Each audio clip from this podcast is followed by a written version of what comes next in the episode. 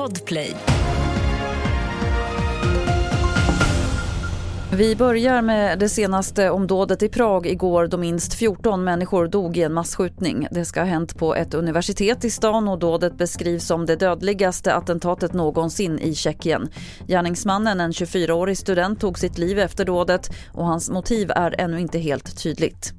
Skolverket har fått i uppdrag av regeringen att kartlägga frånvaron i grundskolan. Skolminister Lotta Edholm säger till SR att även om det gjordes en sån kartläggning för några år sedan så finns det skäl att göra en ny.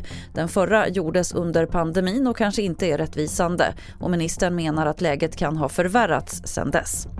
Trots att ovädret Pia dragit in över landet så har natten varit lugn enligt räddningstjänsten. Men det finns fortfarande en oro för högt vattenstånd på flera håll i södra Sverige. Som mest kan det bli nivåer på 160 centimeter.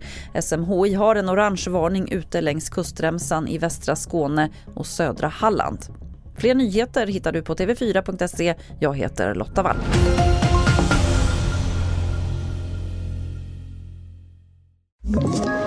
Ett poddtips från Podplay. I fallen jag aldrig glömmer djupdyker Hasse Aro i arbetet bakom några av Sveriges mest uppseendeväckande brottsutredningar.